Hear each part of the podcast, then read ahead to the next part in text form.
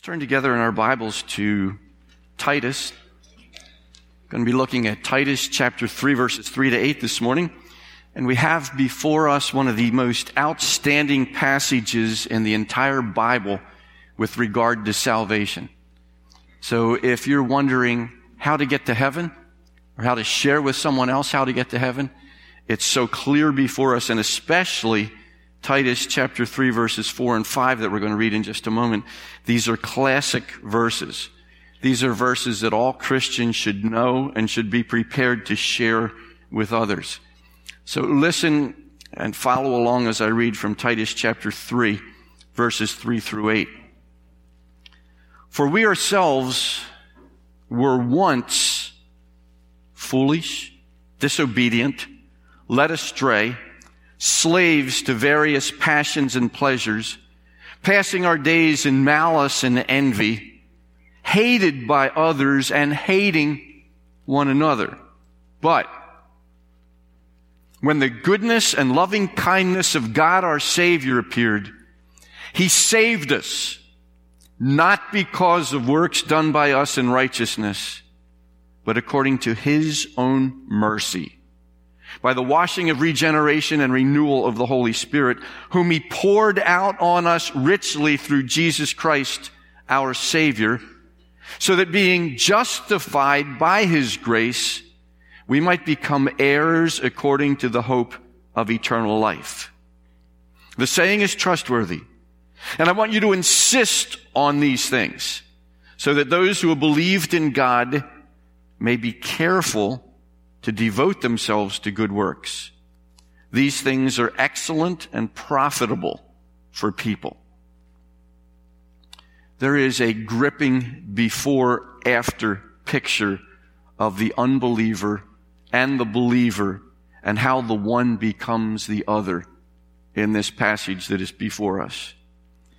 I want us to see this morning the great contrast between the before and the after a huge contrast.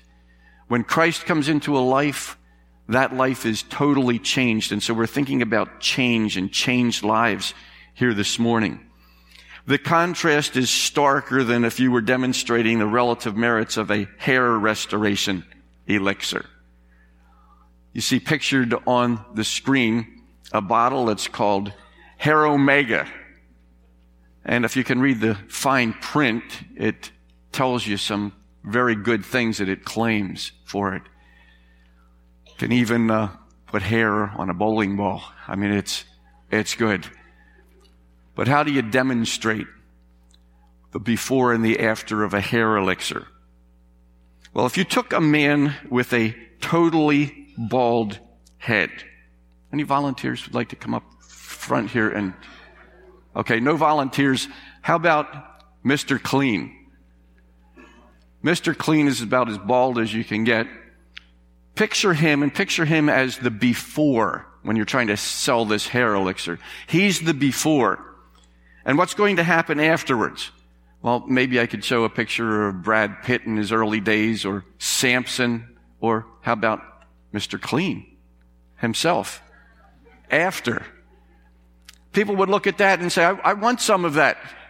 I want some of that hair elixir. I want some of that was in that bottle a little while ago because I, I'd like to have a full hair, a full head of hair. A full hair for some would suffice too. But we've got this whole idea of the before and the after. And we have the same thing in the scripture that we just read. We've got those apart from the Lord Jesus Christ described in gruesome terms. And that's what the apostle Paul says all of us were at this, at one time. Maybe not to the extent that others have, but give us time, all of us would have apart from Christ. All of us are depraved. All of us would get worse and worse and worse. And maybe if you were saved as a four-year-old or a five-year-old, you never knocked off a bank, you never mugged anybody, but given time, there are evil things in every one of us that would surface, and that's the point that is constantly being made in the scriptures. That's the way we were, and particularly verse 3 is going to tell us about that. But something happened. What happened? What happened was God's goodness and loving kindness. And what did God's goodness and loving kindness do for us. And what it did was it brought about a change, a huge change. We can see it in verse 3 because it saved us from the way we were. And here's the way we were. Here's the before picture, if you will. Verse 3. For we ourselves were once. That means we're not there anymore. He's talking to believers. You can see in the immediate context before and even during this. We ourselves were once, and then this string of all these negatives. Foolish, disobedient, led astray, slaves to various passions and pleasures, passing our days in malice and envy, hated by others and hating one another. It's not a pretty picture. We ourselves were once there and headed further apart from God. Foolish. Sometimes we think foolish, okay, that's not such a bad thing. Somebody's silly, somebody doesn't think through things, but foolish here means not understanding. In fact, it's a complete lack of understanding. It's to be ignorant and uninformed or clueless. It is not a good state of being to be foolish. Not only foolish, but disobedient. You can see in the, um, on the screen, if you can see the screen, the Greek word that is there, apatheia. The a before a word often means not. It negates a good quality by saying it's not going to be that. So, uh, what we have here, the a standing for the negative and patho from which the word comes to persuade. So it's not persuadable. It denotes somebody who's obstinate who obstinately rejects the will of God as it has been revealed to us. It's somebody then who is disobedient. Same word is used in Titus chapter 1 verse 16 when it is describing some people in a terrible way and part of that description is the same word of being disobedient. It's defiant unteachableness. We're two words into a long string right now, but we see somebody already who is foolish and disobedient. Somebody who is obstinately saying to God, no thank you. I don't want what it is that you're selling. Someone who is led astray. Once, that's the way believers were before a change came about. So led astray. It means to roam It means to roam from safety or truth or virtue. It's to be deceived. It's to err. It's to be seduced, to wander, to go away from the right way of being. Goes on to say slaves to various passions. It's a longing especially for what is forbidden. It's something that I know is wrong, but I want it. It feels good. It looks good. There are people that I know who tell me that it is good. I know that it's wrong, but it's okay. It is very, very seductive and I'm being led astray as a result of that. And I'm going to be a slave to this particular passion. It's the opposite of self-control. So foolish, disobedient, led astray, slaves to various passions. And not only that, slaves to pleasures. It is a word we're familiar with, hedone, or pleasure. We get our word hedonism from it. It is pleasure seeking. So we get the idea here as we're putting all of these things together. Here is a person who lives entirely for himself or herself defying God, unteachable, obstinate, foolish, clueless, put all of these things together and it continues on, passing our days in malice, it says. Malice is a simple word. It simply means badness. It's depravity, malignity, trouble. This is a picture of a person before that is ugly passing our days in envy as well. It's a feeling of displeasure produced by witnessing or hearing of the advantage or prosperity of others. I don't like it because you're having something good happen to you. It's not happening to me. Therefore, I'm unhappy about that. And I'm unhappy about you.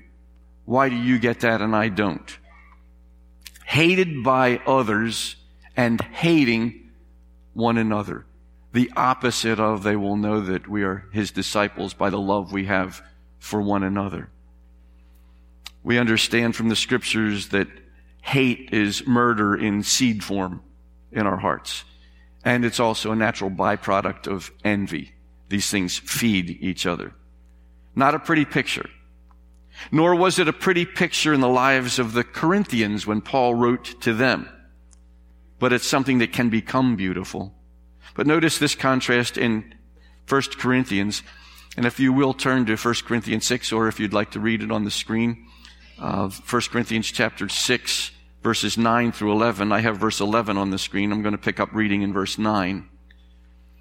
You'll see the same contrast that we see in Titus. Do you not know that the unrighteous will not inherit the kingdom of God? Do not be deceived. Neither the sexually immoral, nor idolaters, nor adulterers, nor men who practice homosexuality, nor thieves, nor the greedy, nor drunkards, nor revilers, nor swindlers will inherit the kingdom of God. Now here's the point that's going to sound very familiar, I trust. And such were some of you. But you were washed. You were sanctified or made holy or separate or set apart.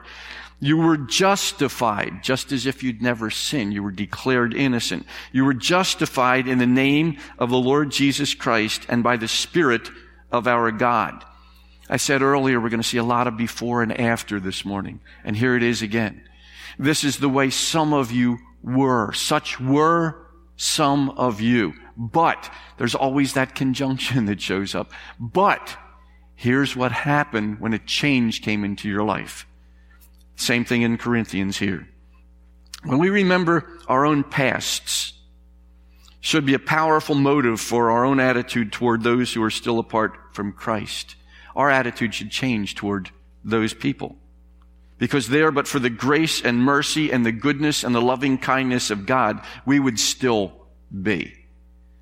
And so as we look at a world around us that we can't say such were some of you, we would have to say such are some of you. Our thoughts, our feelings, our desires, everything that we stand for should be working with them so that they can put this in the past tense too. So they can have an after, not just a before experience. Because that's what God's doing for us. He's taking us from that before picture to the after picture as well. I'm going to put a quote on the screen. It might surprise you that this quote is from a singer. It's from Steven Curtis Chapman and his pastor, Scotty Smith. In the gospel, we discover we are far worse off than we thought and far more loved than we ever dreamed. That's what the gospel is. First of all, the gospel convinces us that we are sinners separated from God all have sinned and fall short of the glory of God. We are described like Paul describes sinners in Titus and in 1 Corinthians. That's where we were, but we're far more loved than we ever dreamed because of the grace of God that gives us everything we don't deserve. And that's what this passage in Titus is also all about. How does the change come about? How do we get from before to after? Well, there's a change agent. And the change comes in verse 4. Notice the first word in verse 4. It's that conjunction again. It's the conjunction but. The whole scene shifts here. The but is the transition from the before to the after. And here's the change agent. The change agent is the goodness and loving kindness of God our Savior. That appeared. And when that appeared, then the possibility for change is there. The NIV calls this the kindness and love of God our Savior. So the goodness and loving kindness, the kindness and love, no matter how you look at it, the kindness and love of God pervades, comes into our world. It appeared. And I maintain that that appearance came when Jesus came because that made possible with his death on the cross all of these nice things that, that we're seeing. We're completely changed because of God's kindness, because of His love, because of his mercy. As we read further in Titus, his washing of regeneration, his renewing by the Holy Spirit. God poured his Holy Spirit out richly through his Son, the Lord Jesus.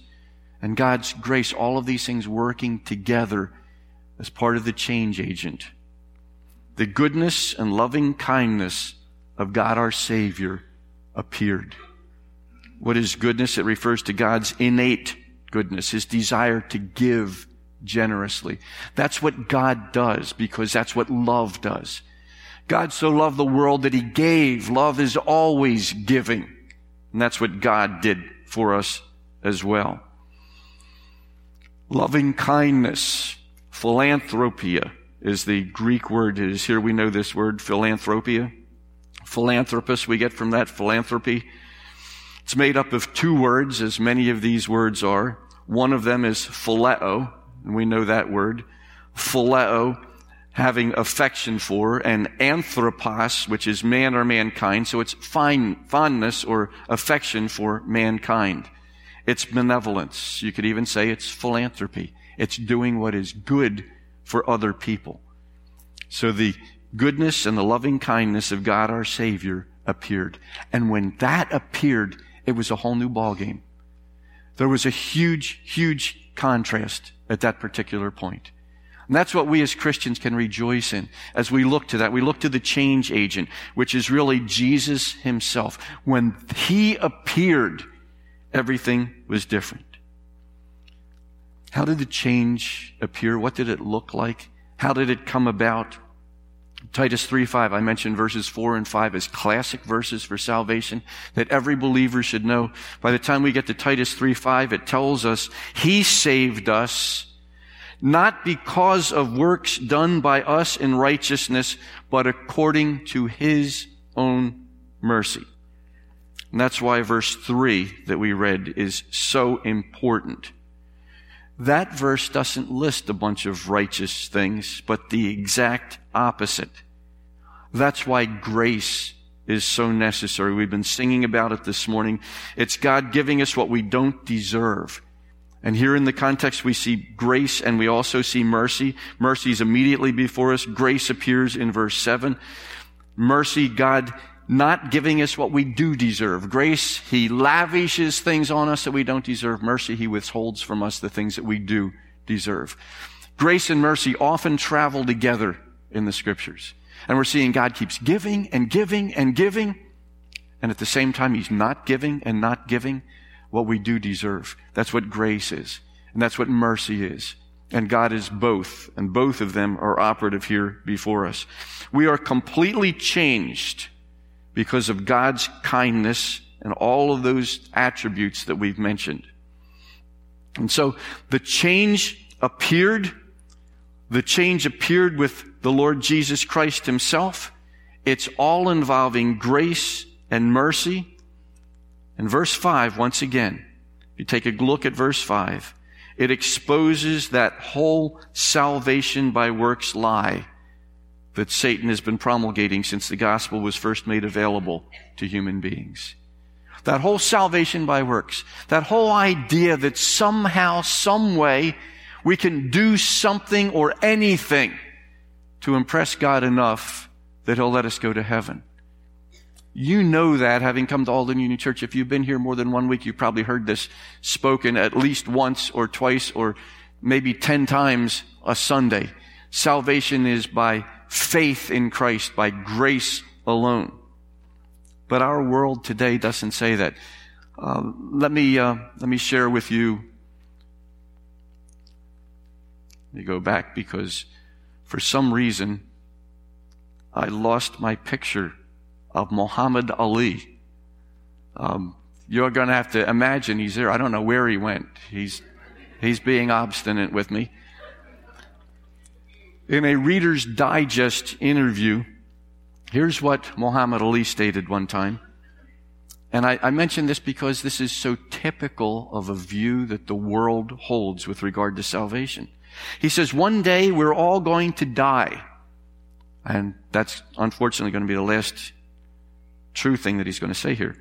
One day we're all going to die and God is going to judge us, our good deeds and bad deeds, If the bad outweighs the good, you go to hell. If the good outweighs the bad, you go to heaven. That is a view that is espoused by many, many, many people. Aren't you glad that's not the gospel? How do you weigh it?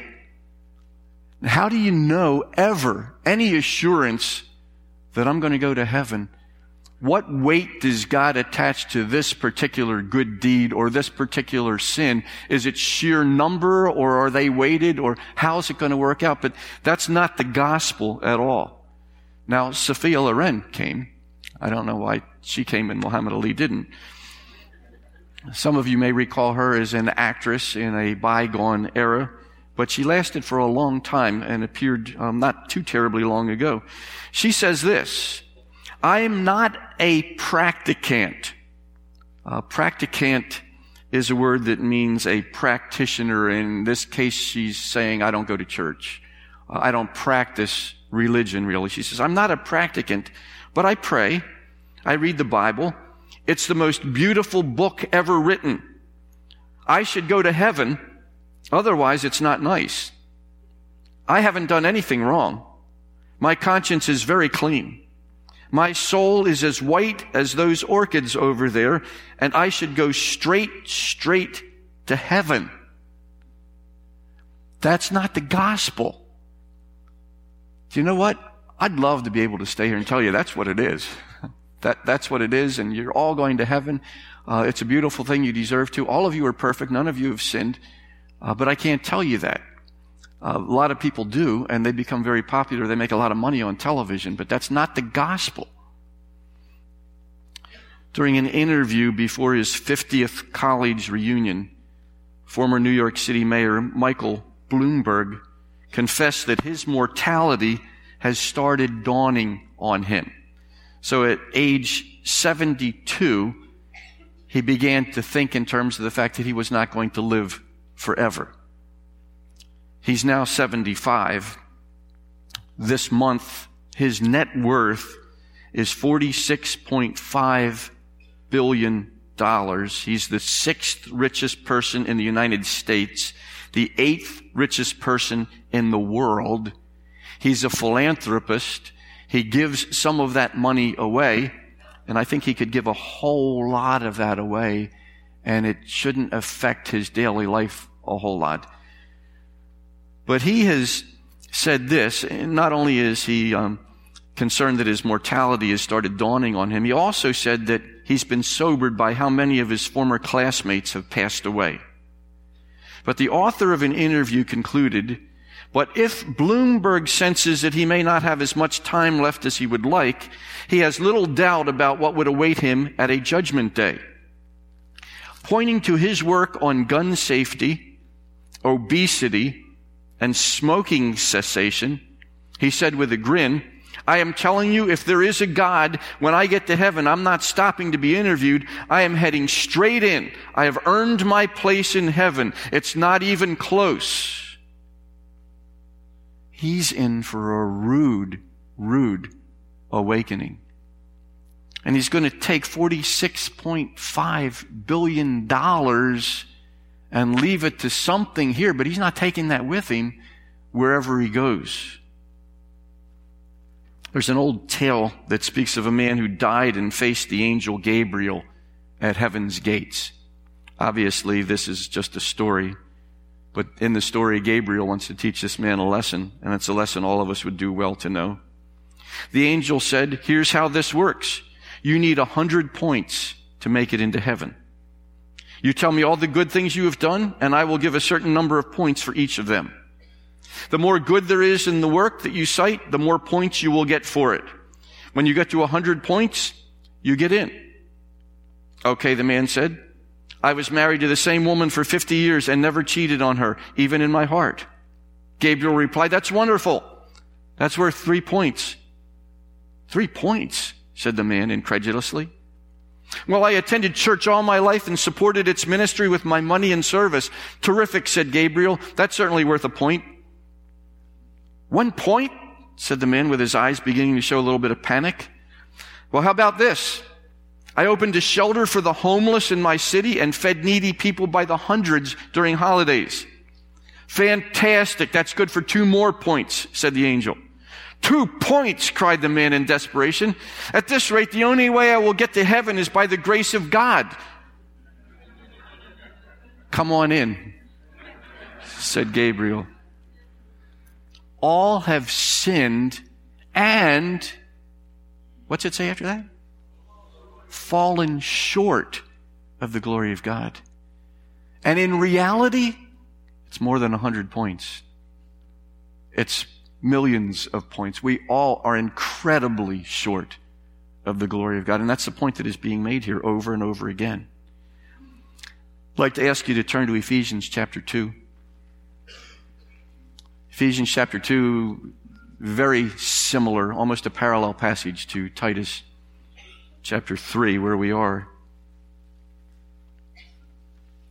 Titus chapter 2. I want to put verses 8 and 9 in their proper context. It's the same context of the before and the after and the change agent. Ephesians chapter 2 verse 1.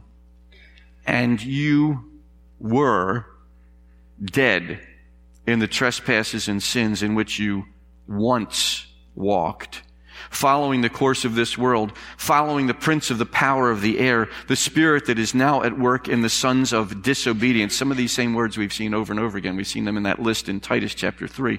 Among whom we all once lived, and here's some more words, in the passions of our flesh, carrying out the desires of the body and the mind, and were by nature children of wrath, like the rest of mankind, but, and there's that conjunction again, but God, being rich in mercy. Now, mercy and grace travel around a lot, so we're going to see grace before long. But God being rich in mercy, because of the great love with which He loved us, even when we were dead in our trespasses, made us alive together with Christ.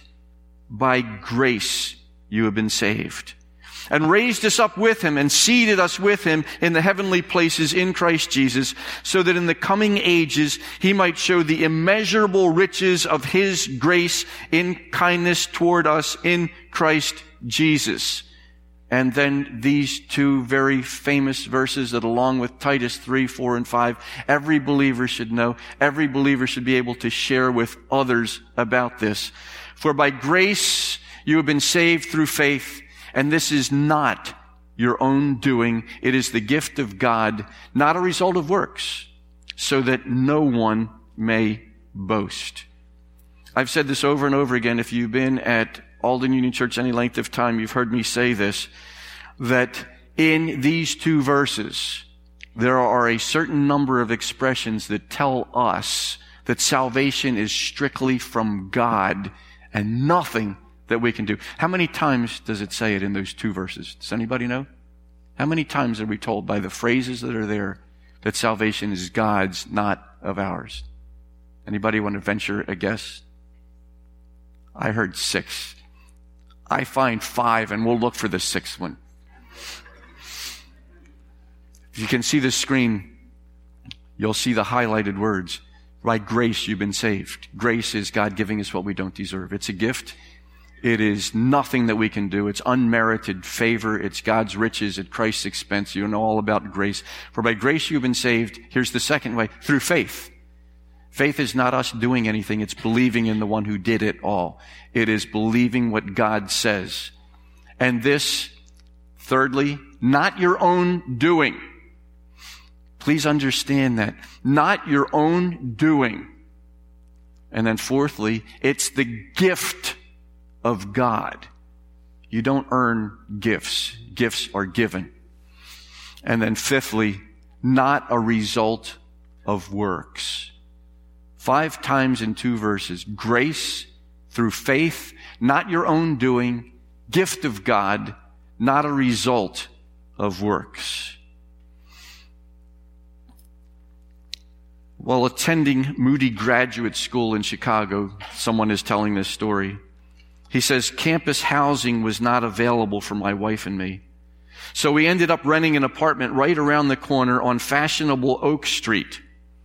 One morning I noticed Shoe, spelled S-H-O-O, the local shoe shine man. Like a barker at a carnival, he would offer to shine the shoes for a donation of bustling passersby during the early morning rush. On that particular day, however, a stretch limo pulled up in front of Shu, and out of the vehicle stepped a gentleman who was dressed like a cover model for GQ magazine. Rather than asking for a shoe shine, he sat Shoe down and polished his scuffed and tattered shoes. When finished, he handed Shu a tip, a $100 bill, and then returned to his waiting vehicle, never saying a word. When I returned home that evening, my wife asked how my day at school had gone. I explained that on my way to class to learn about Jesus, I saw someone who acted a whole lot like Jesus. To this day, I cannot remember what I learned in my theology classes that particular day, but it is hard to forget the lesson I learned at the corner of Oak and Rush from Shoe and the man who acted like Jesus. He saved us, Titus 3 5 by the washing of regeneration and renewal of the Holy Spirit. And He made us a lot cleaner than shoes that have just been polished.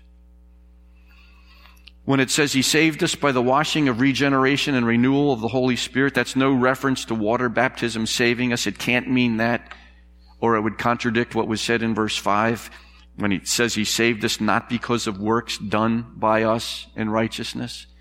So that doesn't mean anything having to do with water baptism. It is something spiritually that takes place that God the Holy Spirit does when we become saved. Remember what 1 Corinthians 6:11 said earlier? And such were some of you. But you were washed. You were sanctified.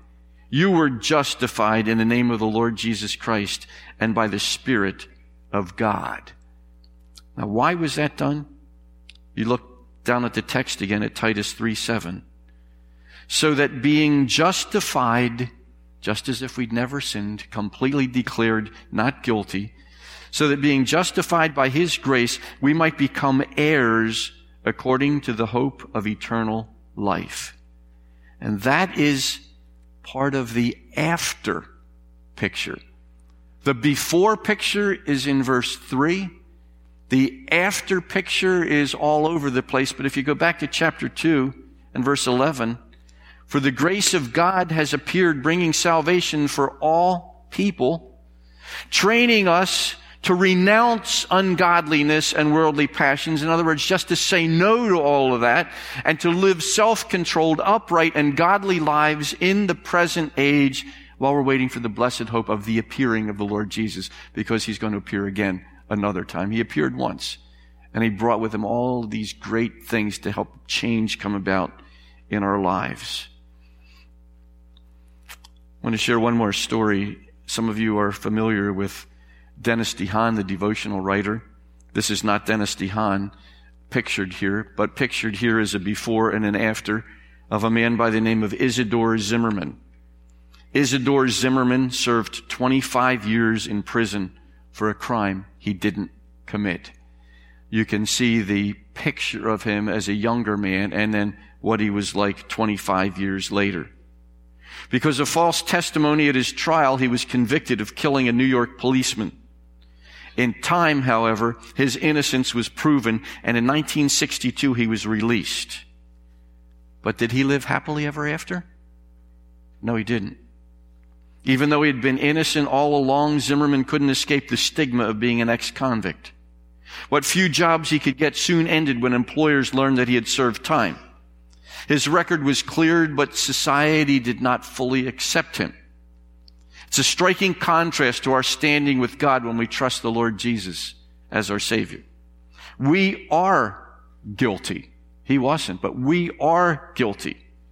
Yet on the merits of Jesus' sinless life and atoning sacrifice, we are not only declared righteous, but we are fully restored to favor with our Heavenly Father. He treats us as if we had never broken His law, reconciling us to Himself and adopting us even into his very family.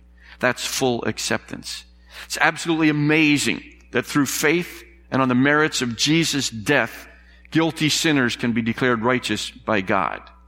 It's even more astounding that he would restore us to his favor and want us to work for him.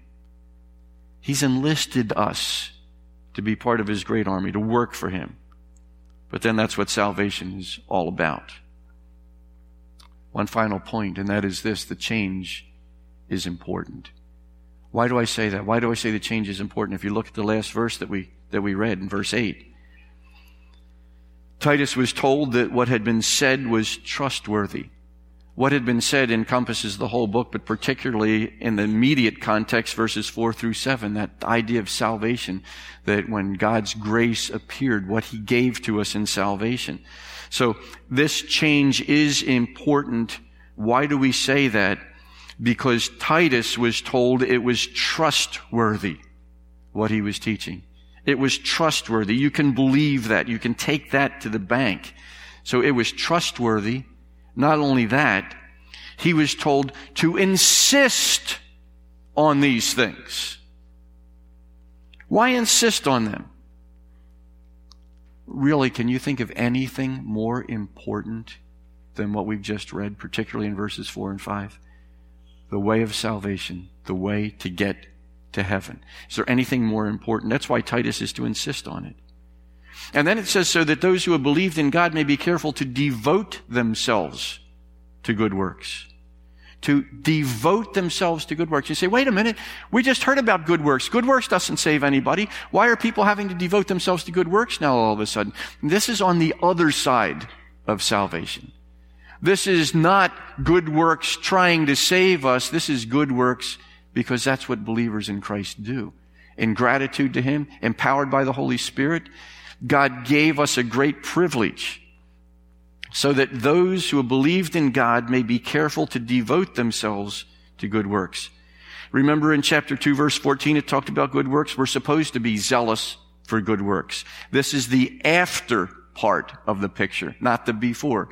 After the grace of God saves us chapter 3 verse 1. We're supposed to be ready for every good work. Later on in verse 14 in chapter 3, the Christians are called to devote themselves to good works.